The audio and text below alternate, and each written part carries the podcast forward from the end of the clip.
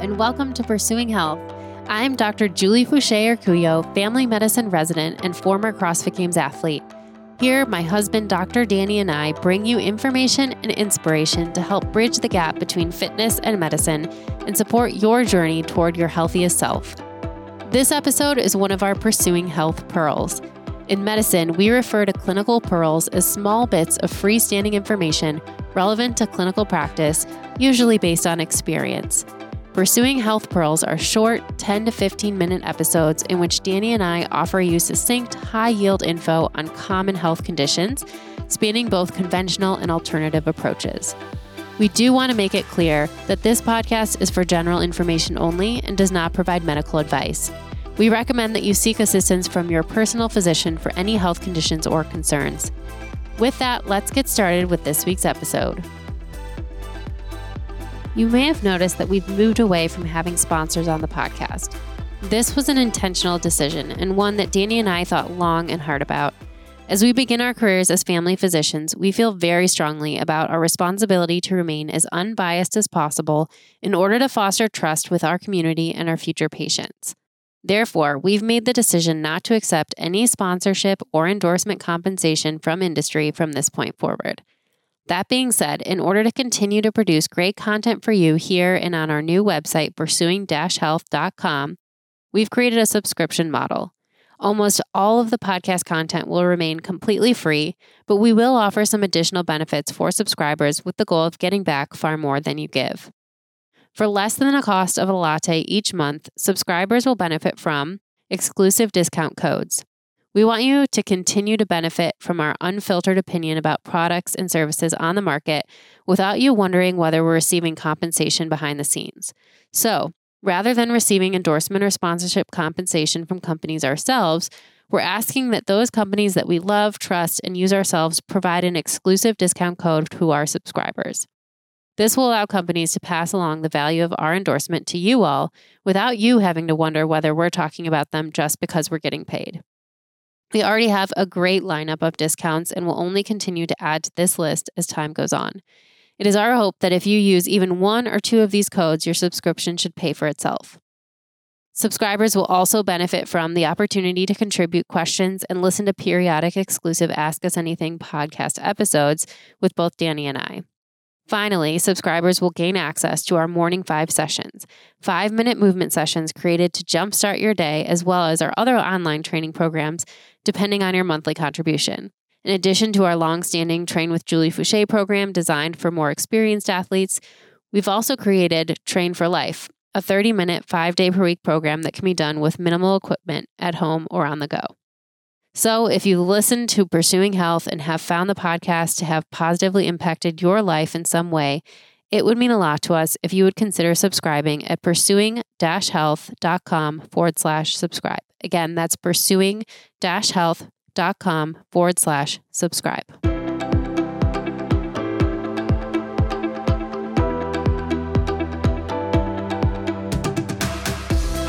Welcome to our very first episode of Pursuing Health Pearls. We are very excited to be here with you. I have Danny with me today.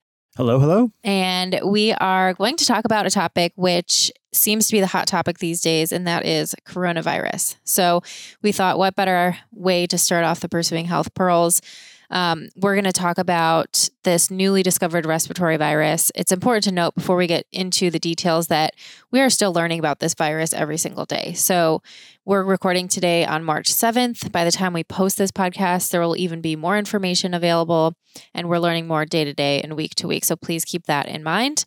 Um, but we wanted to give you some credible information so that you can be smart about the way that you're approaching this and try to prevent the spread on a more global scale. All of our information is gathered from the CDC and the WHO, and we recommend those as reliable sources to get your information about the spread of this virus or from your state or local health department, um, because I think having accurate information is very important. Um, so, first, we're just going to talk some numbers. We're going to talk about how big this problem really is, and we'll try to put it into context for you with some other public health concerns. And then we'll get into the details about what exactly the coronavirus is, how it's transmitted, who's at high, highest risk, and then what we can do to decrease our risk, or what you should do if you think you might be infected. So we'll dive in here. First, let's just talk about how big of a problem this is on a global scale. So we know right now, this is March 7th again, that there are over 100,000 reported cases of the coronavirus, which the formal name is COVID 19 across the world. So over 100,000 cases across the world, and there are about 3,500 deaths. So that means there's about a 3.4% case fatality rate or a 3.4% death rate from this virus, meaning that if you basically divide the number of deaths by the number of people we know are reported cases, that's our death rate but it's still early. And so there's a lot of, of speculation that we may be missing a lot of the more mild cases in that bottom number, in that denominator. And that once we get a more accurate representation of who's infected, that death rate may actually go down quite a bit. So let's just compare this to some of the other coronavirus outbreaks that have happened over the past couple of decades. So the two probably that you've heard of before are SARS and MERS. So SARS, the major outbreak was back in 2002. Um, there, there were about 8,000 cases and a 9.6% fatality rate. So again, many fewer cases, but the fatality rate was a little bit higher. And then we had the MERS outbreak in 2012. Both of these are different types of coronaviruses, but the MERS outbreak had about 2,500 cases and a much higher fatality rate, so 34.4% fatality rate. So, so far, what we know is that COVID 19 is already much more widespread than both of these coronaviruses, but it seems to have a lower death rate as early as we are, and hopefully, it will actually be a much lower death rate in the end, too, once we get more data. So, Danny, let's talk a little bit more about comparing COVID 19 to one of our more common respiratory viruses that we encounter every year, which is influenza. Right. So before we do that, let's talk a little bit about how many cases are actually in the United States to give us some context. So that's what most of us are concerned about as we go out about in our lives here in our community. Are we going to get this virus and do we have to be concerned about it? So overall in the United States, there's 164 cases and about 11 deaths at this point. Again, this all this is changing as the day goes by as days goes by so that those numbers may change quite a bit with the majority of the cases actually being in Washington and California. Now comparing this to the flu, the flu has up to now, so we're not all the way through flu season quite yet, but to date, the estimated number of cases of flu are 32 million. So quite a large number. This is just many in the, more cases than and this is just in the United States. Exactly. this is just in the United States, and 18,000 deaths. So put that in the context, compare that to the coronavirus, which has had 3,500 deaths. Of course, every single death matters. That's not what I'm saying. But, you know, looking at it, comparing between the coronavirus and the flu virus, a lot more folks have died from the flu virus up to now. But we do note that the flu, if you look at those percentages, the death rate of the flu is very low mm-hmm. relatively. It's 0.1% versus right now the coronavirus seems to be 3.4%. But right. again, as this pans out and we are able to catch the more mild cases and see how widespread the infection really is, it's very possible that the coronavirus could have a lower death rate. Um, it's hard to say at this point. Right. Really, and with the flu, we've had multiple seasons. We know exactly how the virus behaves. So it's a little bit easier to make estimates than with this this exactly. brand new virus. But putting things into context, like if the flu was just starting and it was reaching this magnitude, mm-hmm. maybe you think people would be thinking differently right. about protecting themselves, getting their flu shots, staying home from work when they're sick, all those good things. So very true. All right. So right now, immediate risk of infection is very low in the U.S. Um, now, talking about comparing this to other public health concerns. So I think it's really interesting to make the comparison between these viruses and chronic disease because viruses seem to raise a lot of alarm because their spread happens very quickly, right? Like this started I don't know. I didn't look up exactly when this started, but a couple months ago when it started in China, and now you can see it on the map spreading into the US, into Europe, into different countries. And day by day, week by week, you can see those different countries light up on the map as they get more cases. But for chronic disease, it's actually a very slow progression where this can take decades to develop. And it's also not something where you necessarily are feeling symptoms right away. It's not like you wake up and all of a sudden you have a fever and a cough. You know, it's years and decades. And then all of a sudden, you're having a heart attack or you're having a stroke. So, putting in context to um, the magnitude of the problem of chronic disease, I think is also very interesting because chronic disease is killing many more people and affecting many more people than these viruses, but we often don't have the same sense of concern or urgency when we're talking about them. So, just putting this into context, um, some of the chronic diseases are, and when we talk about chronic disease, we talk about things that are generally progressive through life unless you make a dramatic lifestyle change, but they are diseases that are rooted in our lifestyle. So they're things that can be reversed if we make the appropriate lifestyle changes. So things like diabetes, heart disease, chronic lung and kidney disease, cancer, stroke, and Alzheimer's disease are some examples. And just to give you some numbers so that we can compare to coronavirus right now, every year in the US, 859,000 people die of heart disease and stroke. That is a huge number of people. That is getting close to a million people every year in the US dying. That's a third of all the deaths that happen every year are due to these chronic diseases. And I, I, you can kind of think about heart disease and stroke as sort of that final manifestation of a lot of these chronic diseases the diabetes, the metabolic syndrome, the high blood pressure, high cholesterol, fatty liver, all of those things probably are not necessarily going to end up in killing the person, but it's going to be the heart attack or the stroke, um, which is the final manifestation. So it's a huge number compared to right now 164 or sorry, 11 deaths of the coronavirus so far in the US this year. We've got 859,000 people dying of heart disease and stroke this year. Um, talking about it in terms of cancer, we have 1.6 million people diagnosed with cancer every year and 600,000 people dying from it. So, again, a huge number of people dying and many, many more people being affected. On a, on a larger scale, looking back at sort of the precursors for these ultimate manifestations that result in death diabetes. So 30 million people or 30 million adults right now in the US have diabetes. That's a huge number of people. So just comparing it to coronavirus, um, obviously there's many, many more people being affected and many, many more deaths um, at this point in time. I think it's interesting too to think about as you're looking at the maps of coronavirus spread, it makes me think about those maps of obesity spread. Do you mm-hmm. remember in medical yeah. school, we saw these maps, I feel like in every single lecture, where it's a map of the US and they show prevalence of obesity in every state. And so the darker the color of the state, that means the higher the prevalence of obesity. And if you look at the maps from, you know, the 1980s, 90s, early 2000s up until now, you can see over those decades, the maps in general are getting darker and darker and darker, and obesity is spreading. Um, and so it happens on this slower scale. It kind of creeps up on us, and we don't realize how big the problem is and how deadly the problem is. But when we look at the coronavirus maps, you know, we're going to see from day to day or week to week some of these countries lighting up and getting darker. And even just this week, we saw California getting darker and Washington getting darker. And so I think it it raises this cause for alarm which I wish people would have for chronic disease. Right? And it's interesting, I think, because it's such a slow disease and we've seen it progress so slowly. Yeah. That people view it almost as part of life. Right. You know, very often we hear normal. people like, oh, I'm going to get diabetes because my father, my mother have diabetes. It's just what happens. I think it's because that's the, their generation and they've seen that happen and that's all they know. So they think it's part of normal life. Right. And it doesn't have to be that way, it right? doesn't have to that's be that way. That's part of the the education that we're trying to change our mindset, especially the way medicine is practiced, where this doesn't have to be a forever thing. You don't have to be on these medicines forever. Let's right. reverse these processes because it's very possible to do that. Mm-hmm. I think one of the hardest things for me through my medical school and residency training was actually being with these patients or their families when it was too late. Mm-hmm. Being with people in the hospital after they've had a heart attack or after they've had a devastating stroke and now they can't move their leg or their, their arm or they can't speak properly. And at that point, they're realizing how big the problem is but it's too late. They've already had some permanent damage from it.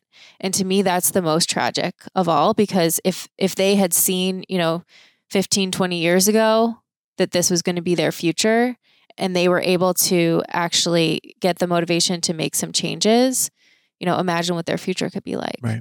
It's so hard I think for people to see those outcomes or when you have someone that's newly diagnosed with diabetes and they, you know, they feel okay. So it doesn't seem like that big of a problem. But then you see someone in the hospital losing their leg, losing their eyesight.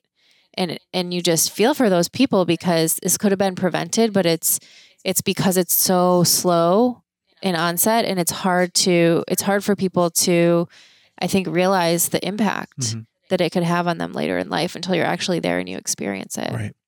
That's really tragic. That's one of the reasons why I really prefer not to be in the hospital. I prefer to be hopefully on the other side, preventing and trying to educate people and partner with people to hopefully prevent these things from happening. So, Amen. Amen. That's why we do what we do. All right. So let's, now that we've talked about the problem, how big it is, put it into context, let's get into some of the details about what the coronavirus is. So, can you just tell us, Danny, a little bit about the coronavirus itself? Yeah, sure. So, we've been calling it the coronavirus up to now, but coronavirus is a, is a family of viruses that actually includes the MERS virus, the SARS virus that you talked about previously. And it's typically a virus that's found in a bunch of different animals. Um, and sometimes these viruses can actually jump species into human beings. And it's when these species or these uh, these viruses jump into human beings that it becomes a, a much greater concern because that sets the stage for human to human transmission or person to person transmission. And this is actually what happened with the coronavirus or COVID nineteen as we call it now. Um, it originated from uh, a um, large live animal market, we believe, in in China, and then spread throughout the world um, with uh, with the travel of human beings, really. Um, and now it's in many many different countries. It's primarily where it's most prevalent at this point is China, South Korea, Japan, Italy, and Iran, um, and in other countries, of course, like the United States. But those are the the kind of hotbeds at this point. So there are several different symptoms of the coronavirus, um, which uh, yeah, we'll I can talk talk about. a little bit about Yeah. them. So, in general, the symptoms of the coronavirus are really the same symptoms that you would get with any other respiratory virus or influenza. So, these are things like fever, cough, shortness of breath or difficulty breathing, maybe some muscle aches, fatigue, sore throat, headaches, even diarrhea. And they're going to range from very mild, like maybe a mild cough or cold, all the way up to very severe. And the severe cases resulting in um, respiratory failure, needing hospitalization, ventilation, potentially even death, those cases seem to be more likely to happen in individuals who already have some underlying chronic disease. So, just as we talked about, again, having these underlying chronic diseases just puts you at higher risk for being knocked down by a virus or by an accident or Mhm. something else that may come your way. So, so uh, the severe cases do seem to be in those who are immunocompromised in some way from another chronic disease. and those are the same people that would be at risk from dying from the flu as well. Exactly. Yeah. Exactly. So it's it, in that way, it really does behave a lot like the flu. All right. So you mentioned that now uh, the COVID 19 is being transmitted person to person. Can, so can you tell us a little bit more about how it gets transmitted? Right. So again, our, our understanding is evolving every single day, but what we know now is that it is transmitted by respiratory droplets. So that can be coughing, can be sneezing, even just talking in close proximity. Some respiratory droplets can land on another person and they can become infected um, with the virus. If you're symptomatic, meaning you have the symptoms that we just described, that's really when you're most infectious. Um, so if you're if you don't have symptoms, um, you're less likely to transmit the virus once you've kind of recovered from the initial symptoms. Um, once you're infected, it usually takes about four to seven days to manifest the symptoms of COVID 19. That's based on some very preliminary data. Again, it's a new virus. We don't know too much about it. Um, but you may have seen some quarantine recommendations for when people do become infected as far out as, as 14 days. And that's more based on the data from the SARS virus and the MERS virus. Because it's in the same family, you know, we're, we're thinking that's probably behaving the same way. And we want to have a little bit of a buffer. So that's where we're making a lot of the observation periods um, all the way up to 14 days. But, you know, we want you to avoid getting infected in the first place. So, Julie, what are some of the things that you can do to avoid getting infected? Yes. So, how do we decrease our risk of infection? So, this is really, again, reiterating the same advice that we give every year for flu season for how we minimize risk of any other respiratory virus, which is transmitted through respiratory droplets. So, these are things like avoiding close contact with anyone who's sick, common sense. Um, when you cough or sneeze, make sure you cover your mouth with a tissue and then throw that tissue away. Avoid touching your eyes, your nose, your mouth. If you do touch them, make sure you wash your hands afterwards for a good 20 seconds with soap and water. If you don't have soap and water available, using a hand sanitizer with at least 60% alcohol is important for killing the virus. Um, one thing that's really important that I think we, many people, do not do a good job of is staying home if you're sick. So, especially during cold and flu season, I think it's hard, especially if you have a mild case, you feel okay, you want to go to work, you don't want to miss work, maybe you don't have enough sick days left. I think a lot of people tend to go to work and push through, but then you really are putting other people at risk for infection. So, especially right now, if you are feeling sick, you have cold and flu symptoms, it's probably a good idea to try to stay home and minimize your contact with other people. Um, the CDC doesn't recommend that people who are well wear face masks. So we've been traveling recently. We've seen a lot of people in airports wearing face masks. Um, it's not necessarily recommended if you're overall well. It's not going to dramatically change your risk of getting infected. Although if you are infected, that would be important to do to prevent the spread. Right now, we don't have a vaccine to protect against the virus, but there are companies that are working on vaccines and medications to try to treat the virus. Those are still under investigation. So, right now, really all we're doing is supportive measures. So, big question. uh, we've had a lot of people asking us about this recently, which is should I be worried about traveling or should I change my travel plans because of COVID 19? Great question. So, the CDC has issued some recommendations for travel to specific countries because that's where the spread is the highest. And those countries are China, Iran, South Korea, and Italy. So the CDC has said to avoid all non essential travel to those countries. Um, the United States has also issued an order where they're not allowing entry of foreign nationals who have traveled to China and Iran um, because of the higher risk of transmission there. And for older adults who and, and also individuals who have the chronic conditions that we described previously, it's recommended that they don't travel to Japan. It's another country where there's um, a higher rate of transmission, where there's there could be more risk for those who are more likely to to suffer severe consequences from infection.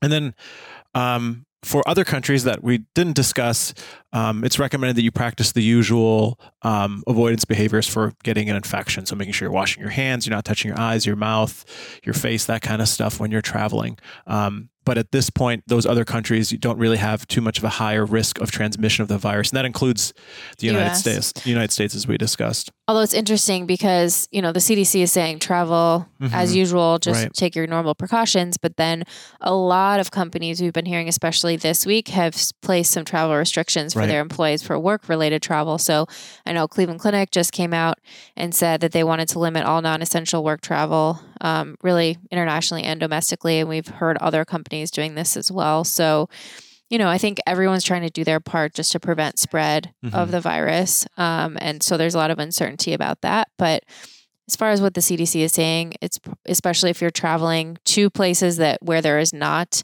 a high degree of infection, it's probably okay. Just take your normal precautions. Right. All right, so talking about who's at highest risk, I mentioned those with chronic disease are at highest risk of developing a more severe version of the coronavirus or COVID 19. Um, but those who are at greatest risk in general are anyone who obviously has traveled to one of these countries where there's a high um, area of sustained transmission. So places like China, Iran, Italy, South Korea, and Japan. Um, and then anyone who's been in close contact with someone who has been diagnosed with the COVID 19 virus. So, obviously, healthcare workers, anyone else who has had a contact and then later found out that contact had the virus, those would be people at high risk if they were to develop symptoms. Um, again, people with chronic medical conditions may want to take some extra precautions, such as trying again to avoid contact with other people, staying home as much as possible, making sure that you do have the supplies you need at home, whether it's extra medications or food, so that if you do develop symptoms and you do need to stay home, that you have everything that you need. Um, and just, you know, washing your hands, avoiding crowds, things like that. Pregnant women are another population where I think there's a lot of question and there's still a ton of unknown. So it's hard to really give great advice on this. But what we do know is that based on other coronaviruses like SARS and MERS, which we mentioned before, um, we've seen that pregnant women with those viruses might be at high risk of developing severe symptoms, similar to those with chronic disease. Um, and with those viruses, there has been an increased risk of pregnancy loss and some increased risk of birth defects um, when there is a high fever in the first trimester. So, you know, it's hard to say exactly with COVID 19, but with other similar viruses, we've seen pregnancy to be a little bit higher risk. So, pregnant women, we want to take some extra precautions, um, definitely engaging those usual protective actions like hand washing and avoiding sick individuals. So let's say you do everything you can to prevent infection, but you develop some symptoms. What should you do? Yep. So we ask you that you call your doctor first. Um, they'll likely ask you if you've been in close contact with somebody who has the coronavirus and if you have the symptoms that we discussed about that we discussed previously or if you've recently traveled to one of the areas that has sustained transmission of the virus if you do not have one of those two it's unlikely that you're infected with the virus, but still call your physician. They'll decide if you need to come into the clinic or the hospital or get further evaluation.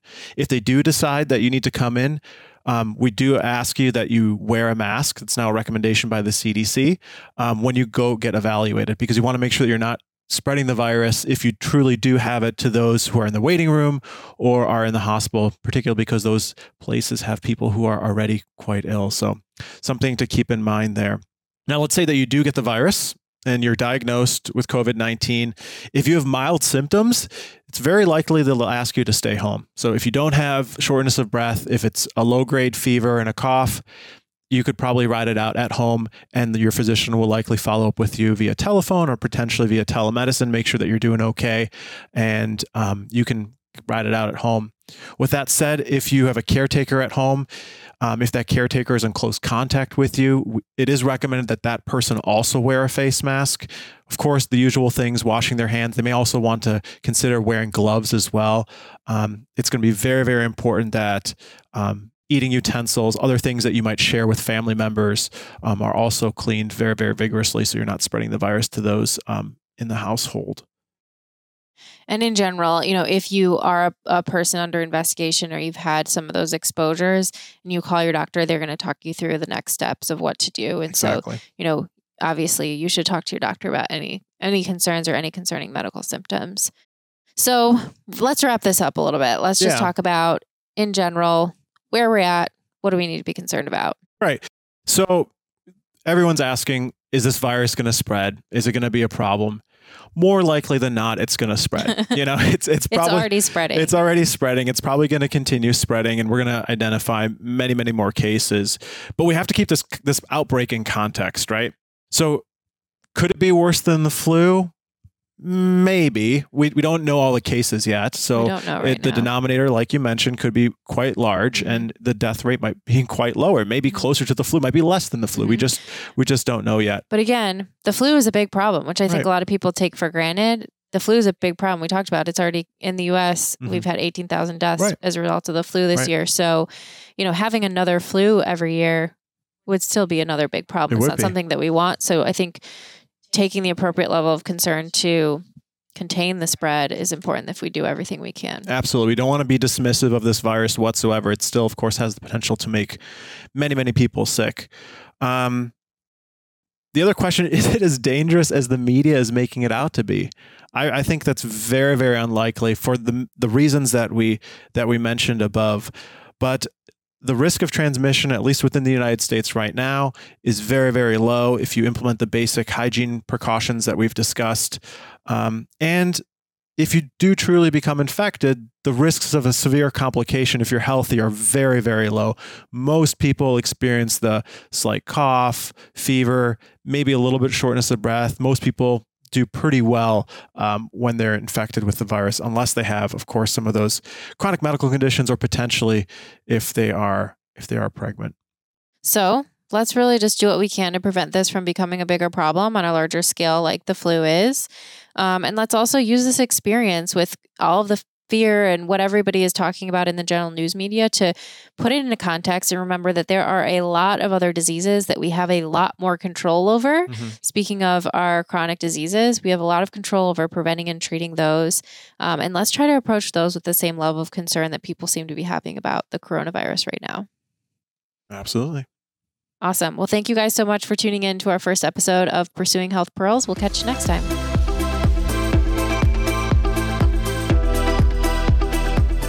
You learned something from this episode and that you'll consider becoming a Pursuing Health subscriber for less than the price of a latte every month to support the podcast. Given our role as family physicians, Danny and I feel very strongly about our responsibility to remain as unbiased as possible in order to foster trust with you, our listeners, our larger community, and our patients. Therefore, we've made the commitment not to accept any sponsorship or endorsement compensation from industry. Now, because we don't have sponsors, it's only with your support that we can continue to produce and improve the quality of the podcast from this point forward. It's our intention that by subscribing, you'll get back far more value than you give. Subscribers all gain access to exclusive discount codes from companies we trust and use ourselves. This allows us to share quality products and services with our community and pass on the value of our endorsement to you without you having to wonder whether we are getting compensated behind the scenes. Subscribers also have access to our Ask Us Anything forum and podcast where Danny and I answer your questions, as well as our Morning Five sessions, five minutes of movements programmed to help you jumpstart your day, and our other training programs depending on the level at which you subscribe. Our goal is for you to get back far more than you give with these benefits, and we only intend to increase the benefits to subscribers as time goes on. Visit pursuing health.com forward slash subscribe to learn more and subscribe yourself. Again, that's pursuing health.com forward slash subscribe. Thank you again so much for listening, and we'll catch you next time on Pursuing Health.